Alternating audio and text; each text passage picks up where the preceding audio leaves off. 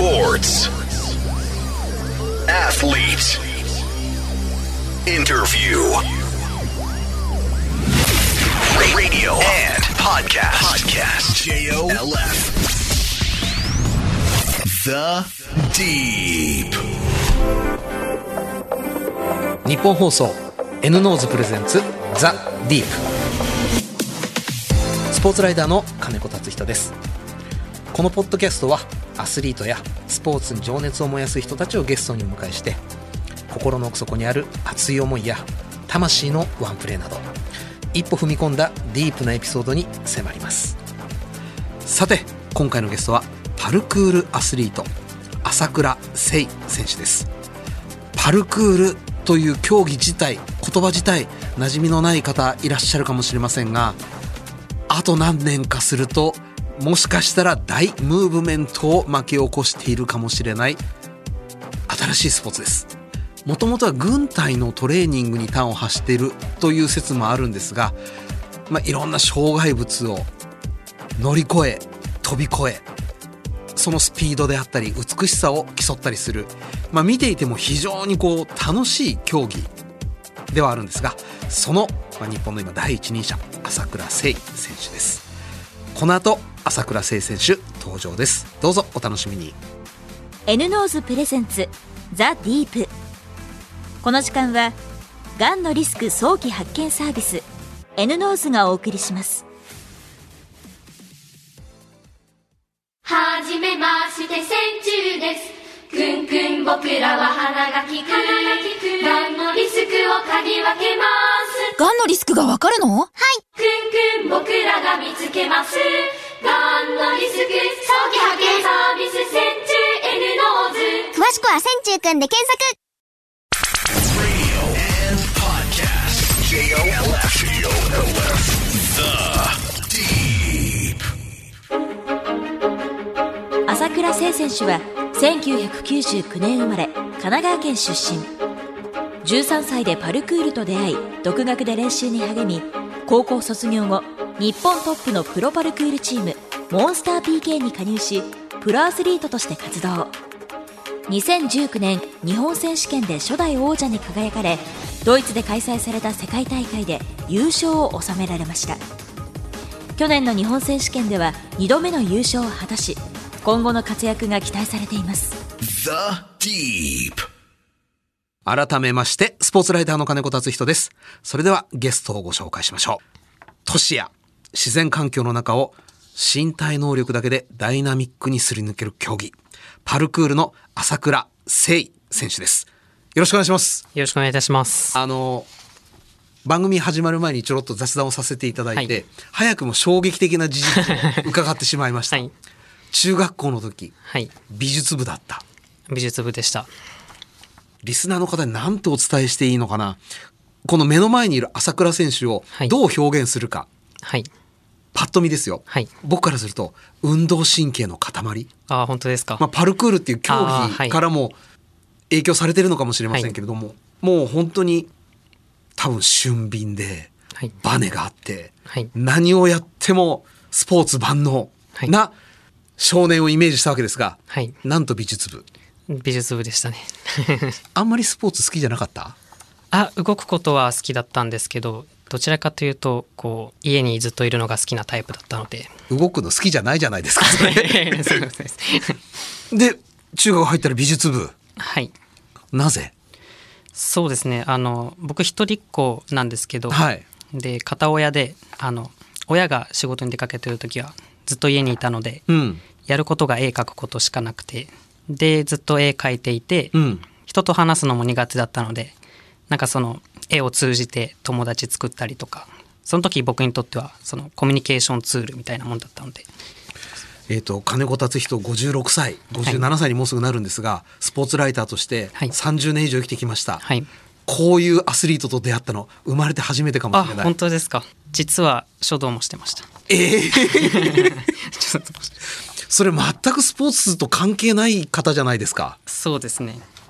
でも今でも生かされてはいるっていうの実感はありますね。美術や書道が？はい。何に？例えばですけどその大会とかでうん。こう技の構成とか全体のバランスを見るときにやっぱり自分が絵描く時のバランス感とかにも結構似てますしあとは書道とかで言うと文字の形というより周りの白い部分余白の形っていうのがすごい大事なんですけど技を見る時とかをその技の形そのものを見るんじゃなくて足と足の間の余白を見てなんかその同じようで違うんですよね。その外側を見るか中を見るかっていうの。結構見え方が変わってくると思いますね。多分他のはい、パルクールをやっている選手とは発想が根本的に違うんじゃないですかそれ。あもしかしたら違う部分あるかもしれないですね。で中学校入りました。美術部入りました、はい。もう文化系な子です、はい。物静かでもう絵を愛し、はい。字を愛しはい。なんでパルクール？まあ、家にいて何か書くっていうのも好きだったんですけど、うん。根本を言うと自分を表現するっていう部分が好きでうん。あの喋れなかったので何か表現したいっていう部分が好きででテレビ CM でたまたまパルクールを見たんですよ。CM はい、その時にあ体でこうやって表現するものもあるんだなって思ってそこから始めたのがきっかけです。CM でやっていた以上、パルクールを見た子、はい、たくさんいたと思うんですよ。はい、で何割かあるいは何パーセントかは、やってみたいなって思ったかもしれない。はい、でもやるとなると横浜市のご出身ですよね。はい、相鉄線沿線。はい。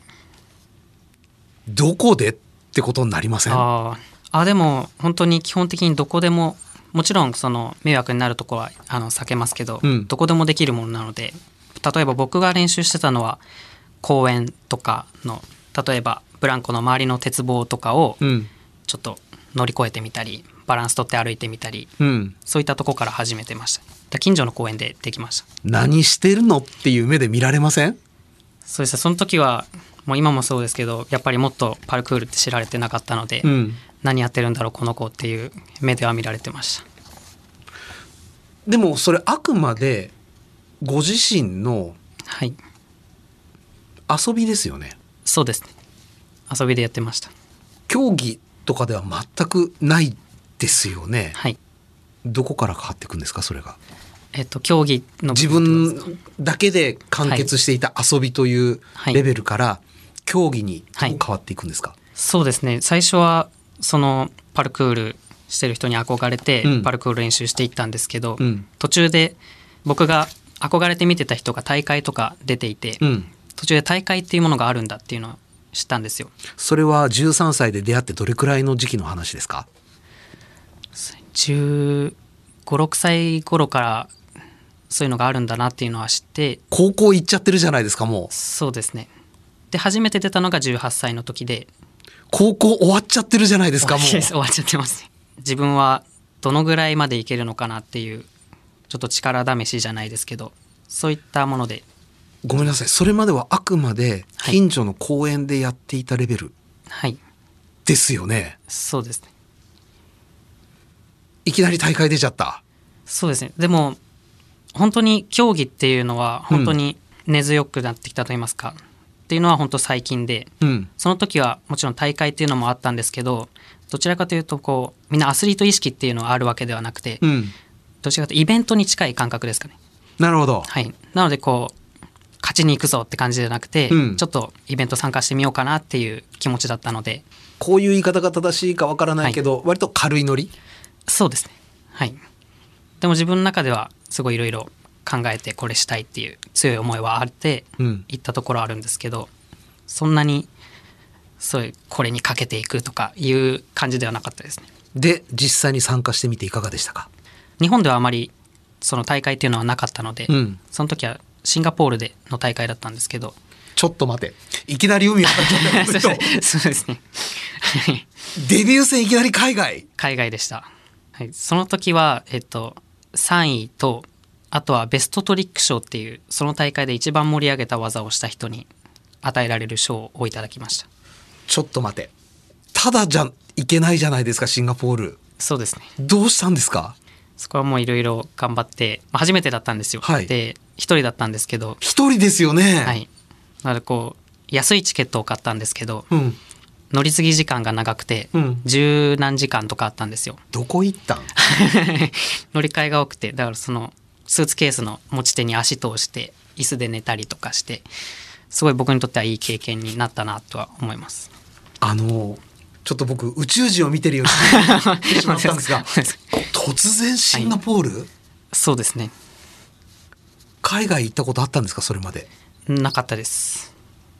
あちっちゃい頃にはあったんですけどうん。そのそれからはもう一切なくてほとんど初めてのようなもんでした。ほとんど初めての海外、はい一人旅、はい。初めての大会はい。言葉は？あ全然です。ただこう日本の知り合いの方がいたので現地で助けてもらったりとかしてもらったんですけど、でそしたら賞まで取ってしまった？そうですね。運よく。いやいや ちょっと待ってちょっと待って。それは天才？いや本当に僕は今まで本当に運っていうのが強かったなっていうのは感じていて、うんそのアジア大会の時もそのアジア大会にもかかわらずそのヨーロッパの世界チャンピオンの人が参加してたりとかゲストでいて、でその人はミスが少なくて完璧に決めるっていうイメージの人だったんですけど、うん。ミスしたんですよ。上位選手が一人いなくなったと言いますか、うん。他の人もミス続きであとは僕はその時この技をしたいっていう大技を用意しててそれを決めてなんとかこうキリキリ入れたんですけど。近所の公園で磨いた技が？そうですね。いきなり世界に通用してしまった？そうです。タイミングもあったと思います。うーわー。で何か変わりました？その大会を経験して。そうですね。その大会があったことによってその成績があったことによって、うん。その別の大きな大会に招待していただいたきっかけにもなりましたし。今度は招待？そうですね日本がやっぱり大会なかったので、うん。賞を持ってる方が少なくてうん。その時に、だこう聞いたところなんですけどその誰かを選ぶってなった時にたまたま僕がその3位とかベストトリック賞を持ってたのでその大きな大会に呼ばれることになってうん。タイミングですね。しまった横浜の街の公園からいきなり世界に飛び出しちゃったよこの人。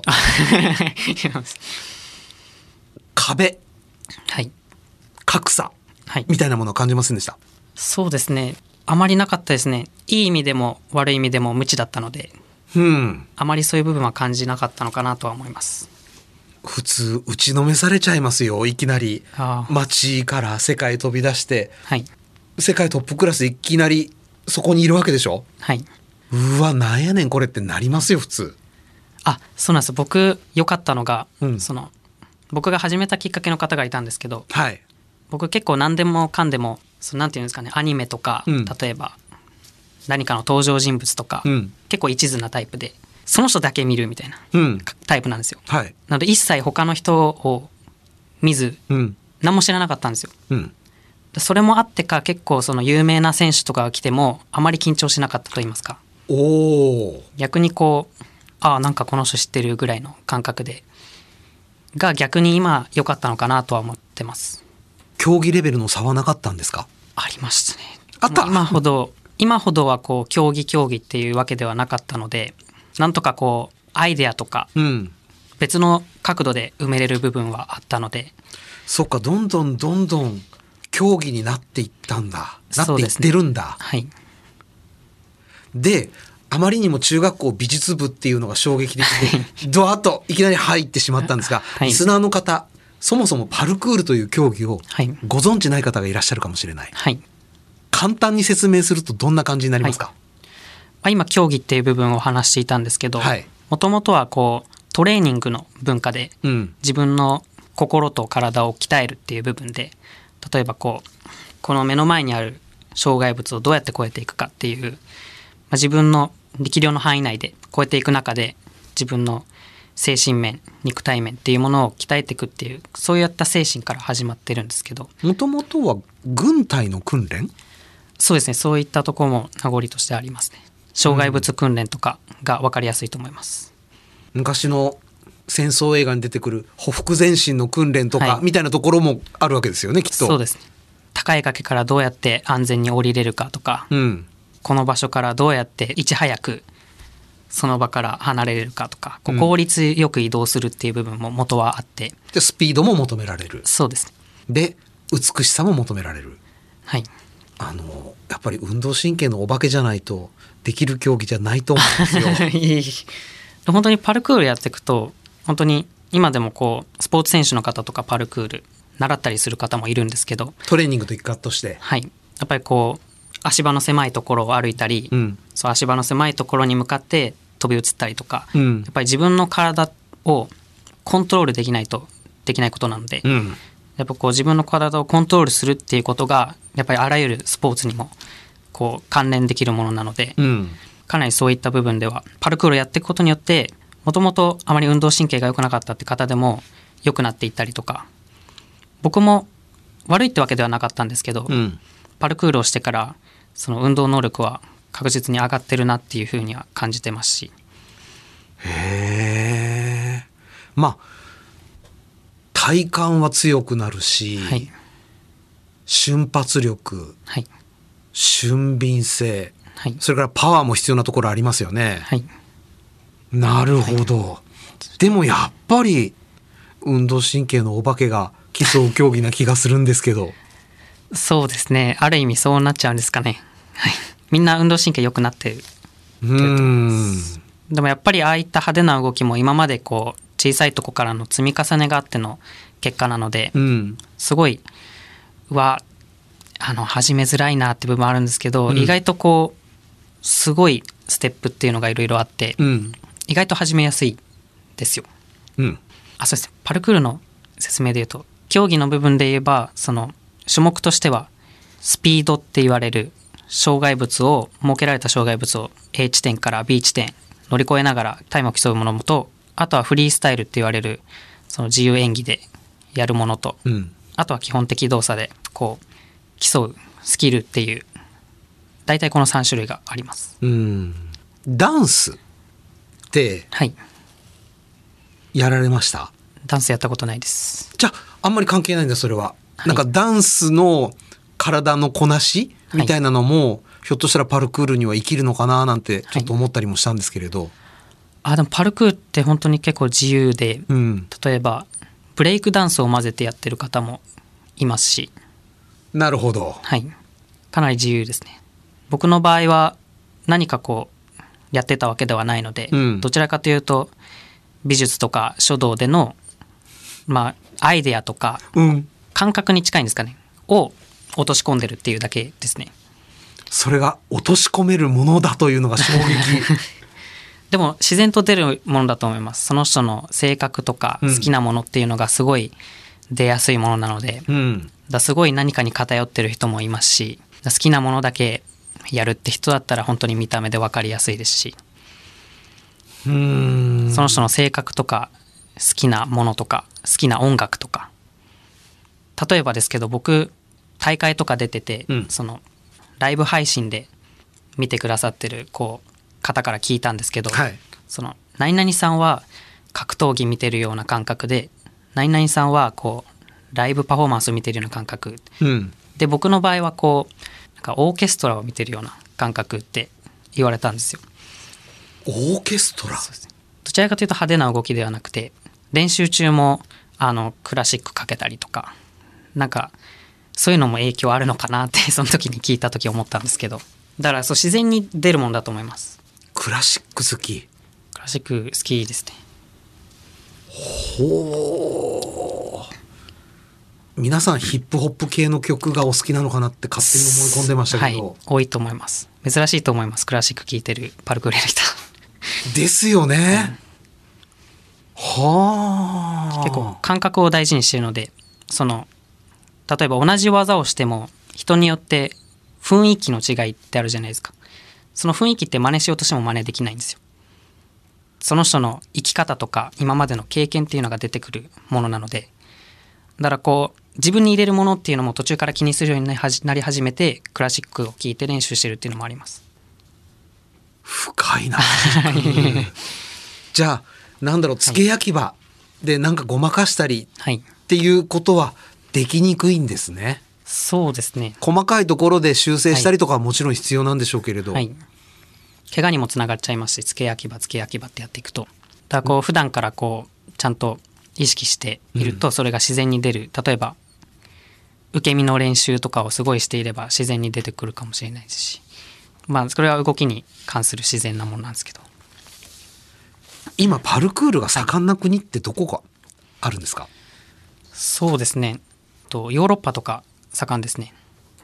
うん。大会に出てる人たちも強いですし、あとはこうパルクールの専門学校があったりとか、はい、国自体がそのパルクールっていうものをトレーニングとして認めてるところがあったりとか。だからこう老若男女本当に小さい子から、本当に年配の方までうん。そういう簡単な動きなんですけど、うん。丸太の上でバランス取ったりとか鉄棒に捕まってこう塀を歩いたりとか、うんそういうことをするだけでただこうなんか運動能力っていうのはつくじゃないですか簡単な動きでも。確かにあとはこう考える能力っていうのもそこでやっぱりつくので結構頭にもいいっていう部分はあります。そうかこれは来ますね世界的にこれからどんどんそう願ってます。特におじいちゃんたちでもはい。おばあちゃんたちでもできる役に立つって大きいですよねはい。大きいですね。将来孫とおばあちゃんがパルクールやってるとかうん結構そういう絵見れたらいいなって思ってます。実際あるとは思うんですけど。でこのパルクール2024年パリオリンピックでのオリンピックデビュー正式競技としての採用は見送られたんですが、はいアーバンスポーツとして、まあ、将来のオリンピック入りははい有力視されています、はい。オリンピックというのははい。意識なさいますかもう？そうですね。もちろん意識してます。もちろんメダルを取るつもりで。競技者になってますねこうなると、はい。そうですね。初めてオリンピック競技になるかもしれないって聞いた時どう思われました、そうですね。やっぱりこう、いろんな意味でチャンスだなっていうのは思ってます。個人的にもそうですし、うんやっぱりこう、オリンピックってものすごい誰しもが見る大きなイベントなので、うんやっぱりまだまだパルクールっていうのが浸透してない中、広める場としてはすごい大きなものなので、うん。開催されたらすごい嬉しいことだなと思ってます。うん。どんなトレーニングをなさるんですか？僕は結構そのトレーニングトレーニングってタイプではなくて、うん。どちらかというと感覚を重要視しているタイプなので、うん。練習量もすごい多いわけでもなくて大体1日どれくらい？1日でも34時間とかですけど、うん。頻度が多いわけじゃないです。うん。結構その自分の体をすごい大切にするっていうところはすごい意識していて。はい。例えば練習をしすぎて体が疲れたりとか。で頭も疲れるじゃないですか、うん。パルクールって本当に一瞬一瞬の判断っていうのが大事になってくるのでそのちょっとしたぼーっとしてる状態でのコンマ何秒かのズレで怪我につながるかもしれないですし、うん。で怪我をすると気持ち的にしこりが残るじゃないですか。確かに。無意識に変わっちゃうとか。うん。だこう長い目でオリンピックまで僕29歳なのでそこまで動き続けるっていうことを考えるとセーブするっていうことはすごい大切なんじゃないかなっていうのは思ってます。どこで今練習はなさってるんですか？今は、えー、と例えば公園もそうですけど江戸川に、えー、とミッションパルクールパークっていうジムがあってうん。でそこでいつも練習させていただいてるんですけどそこでそうですね。いつもそこで練習してます。何人ぐらいいてます？普段。練習してる人。そこで。営業時間っていう部分であるありますと十何人かいりますけど、うん。個人的な練習っていうところで言いますと一人が多いです。ほはい結構数人で練習することもあれば、ううん。結構僕はこう集中して一つの技を一個一個大事にしてっていう練習をしたいタイプなのでうん。なるべくこう自分だけの時間っていう意味で一人が多いです。ここまでお話を伺ってきて、はい。コーチはい。的な存在がはい。全く出てこないんですけれど、はい。全部自分？全部自分ですね。うわ、それはパルクールの常識？そうですね。まだこうコーチがいるっていうのが常識ではないっていうのが今のところ言えるところで。だからその始めた時はもちろんジムとか先生とかもいたわけじゃないので、うん。動画の中の人が先生で今でも大会に行ってもコーチがついてるわけでもないですしだこう自分ですね。じゃあもう自分で自分を撮った動画もはい。使いそうです。要は自分で自分のやるべきことを考えてはい。直すべきところを考えて。そうですね。人によっては本当にパルクールみんなフレンドリーなのでうん。大会であってもみんなアドバイスし合ったりとかっていうあコミュニティなので。ー敵じゃないんだ。そうですね。人によってはこうみんなアドバイス聞いてそれで作る人もいればうん。僕は割と自分のインスピレーションを大事にしてるのでうん。なるべく聞かないようにしてます。聞くとブレたりする？はい。すごいな。でもそれはこれからどうなっていくかはまだ分かりませんけれど、はい。だいぶ異質ですよねスポーツとして。指導者っていうのがほぼいないっていうのは。そうですね。うーん。パルクールの習い事っていう意味では先生っていうのはいるんですけど競技者っていう面ではあんまいなくて、うん。ヨーロッパとかではいるところもあるんですけど、うん。ほとんどいないです。なるほど。The Deep. ラジオネーム荒木さん。パルクール動画を見るのが大好きです。あ嬉しいです自分が思っていた以上の高いところへ行ってしまって降りられなくなってしまうようなことはないのでしょうか？あーないと思いますね やっぱりこう登れる降りれるって事前にうん。やっぱり考えてチェックして、うん。まあ例えば動画とかでいうちょっと高いところをすごいジャンプしてる動画とかあるじゃないですか、はい。あれってすごいあの一本を撮るのにすごい埃を拭いたりとか足場を確認したりとか、まあ、2時間かける人もいますし。ええでもすごい簡単に言えば高さが変わっただけなんですよあれって。うん。自分が飛べるっていうこのぐらい飛べるっていう能力が分かった上でなんていうんですかね高さが変わっただけなので、うん。極限言えば。うん。それを飛ぶだけなんですけどやっぱり最悪のことを考えていろいろ確かめるので。そうですね。そうか簡単そうに見えるけどちゃんと綿密な準備と。準備っていうのがあります。へえ。今まで大きな怪我をなさったことは、あほとんどないですね。10年間やってでも初めて一度だけ足首は怪我したことあるんですけどでもすごい大きいってわけでもないです。すぐ治りましたし怪我しないで有名なんで自分で言うのもあれなんですけど。ということは怪我の多い人もやっぱりいるんだ。無謀なチャレンジをするっていう精神を持ってる方はするかもしれないですね。でもそれはそれでその人にとって必要な行為かもしれませんしね、はい。パルクールをやってみたいと思ってはい。でも適性がないとかわいそうじゃないですか。パルクールでいつか自分も世界に飛び出したいと思ってるはい。少年少女。はい。求められる資質ってどんなことが挙げられますか？僕最近で改めて思うんですけど、うん。身体能力ももちろん大事なんですけど、うん。気持ちの方が大事ですね。気持ちいい。はい。やっぱりこう身体能力があっても気持ちがないと練習しないですし。最近思いますね。本当に思います。あとは僕で言うとほぼ運ですね。それはでもちょっと他人はどうしようもないですもんね。ね。はい。まあ運大事、はい。でも気持ちがあればやっぱり行動にもつながっていきますし、うん。やっぱりその行動力ある人っていうのがやっぱり道を開いていくと思うので、うん。僕もやっぱりほぼ気持ちだけでそうやって海外も行ってましたし海外行かないと大会に出ないとは経験できない知識を得られないものもあるじゃないですか。はい。気持ちは大事だと思いますいきなりシンガポール行っちゃう方ですもんね。それだけでちょっとただものではないわ。これでも18の時にパルクールシンガポールの大会参加した、はい。もう18歳であれば自分の進路であったり、はい。ある程度もう決めなければいけない時期じゃないですか、はい。その段階ではもう僕はパルクールでと共に生きていくっていう決意みたいなものは固まってらしたんですか？あそうです。決めてましたね。高校生ぐらいにはもう卒業したらパルクールで生きていこうっていうのは決めてました。うわ。でも正直その時仕事がちゃんとパルクールのシーン自体に仕事っていうもの自体もあまりイメージがなかった時だったので、正直どうやって生活していけばいいのかわからなかったんですけど、一応高校の先生とかもはい、大丈夫かお前って話になりませんでした？親にも言われました。そうですね。なんと言って説得を？あまり強く言うタイプではなかったので、いうん。や俺はやりたいっていう小声ちっちゃい声で。でも食えるかどう僕か自分だってよく分かってないのに。そうなんですよ。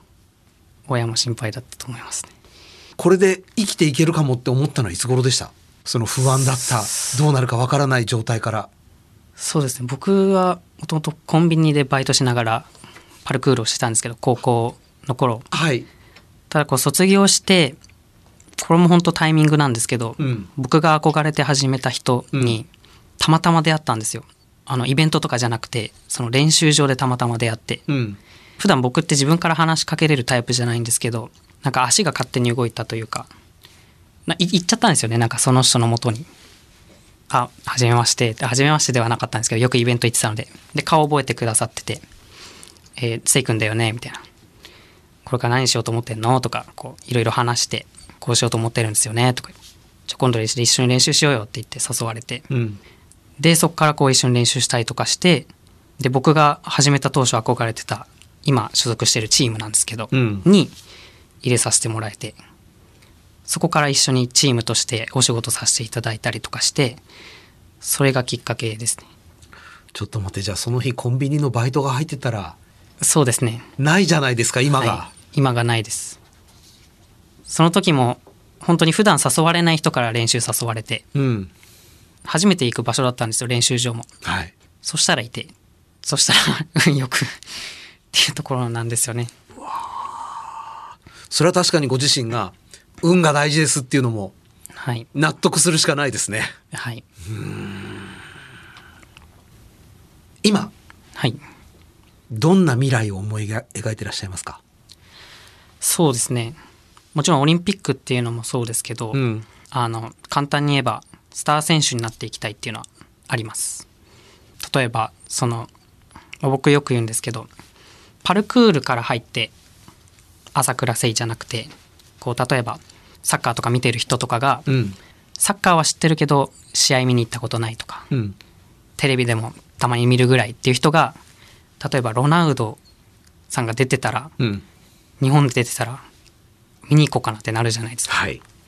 規模感は違いますけどパルクールの中でもそういった存在になっていきたくて朝倉聖が出てたらあ日本で大会行われるんだ。ちょっと足運んで行ってみようかなっていう。なんかそういったとこから来てくれる人が増えていったらパルクールシーン的にも嬉しいし、うん。僕もそうありたいって思ってるのでっていう部分はあります。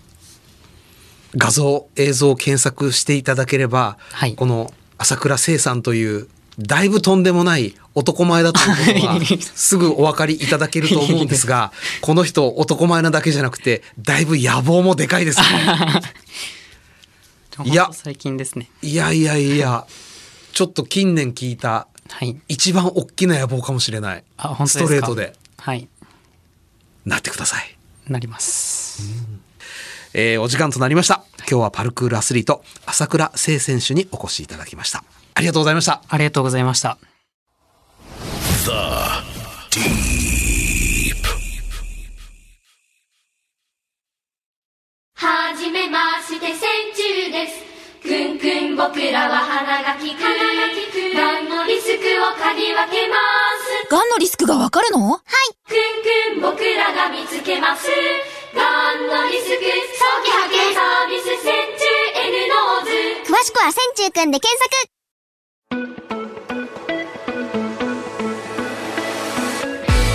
ザ・ディープそろそろお別れのお時間となりました。結論から申し上げますと朝倉聖選手モンスターでした。あの今モンスターという言葉ボクシングの井上選手によく使われてますけれどひょっとしたら彼に匹敵するぐらいのモンスターなるんじゃないかな。目力であったり全身から発してるオーラっていうのが、まあ、僕もいろんなスポーツ選手出会ってきましたけどちょっとたじろぐレベルでした。さて引き続き番組ではゲストの方へのメッセージや質問をお待ちしております。メールアドレスはアルファベット小文字で deep 1242.com です。番組ホームページツイッターもありますのでそちらからもアクセスしてみてください。ここで広津バイオサイエンスからのお知らせです。日本人の2人に1人ががんになる可能性があると言われています。今話題のがんのリスク早期発見サービス N ノーズのご紹介です。世界で初めて線虫という生物の能力を用いたがん検査。わずかな尿を提出するだけで全身15種類のがんリスクを簡単に調べることができ従来の検査では見つけることが難しかったステージ1の早期がんにも反応することが特徴です。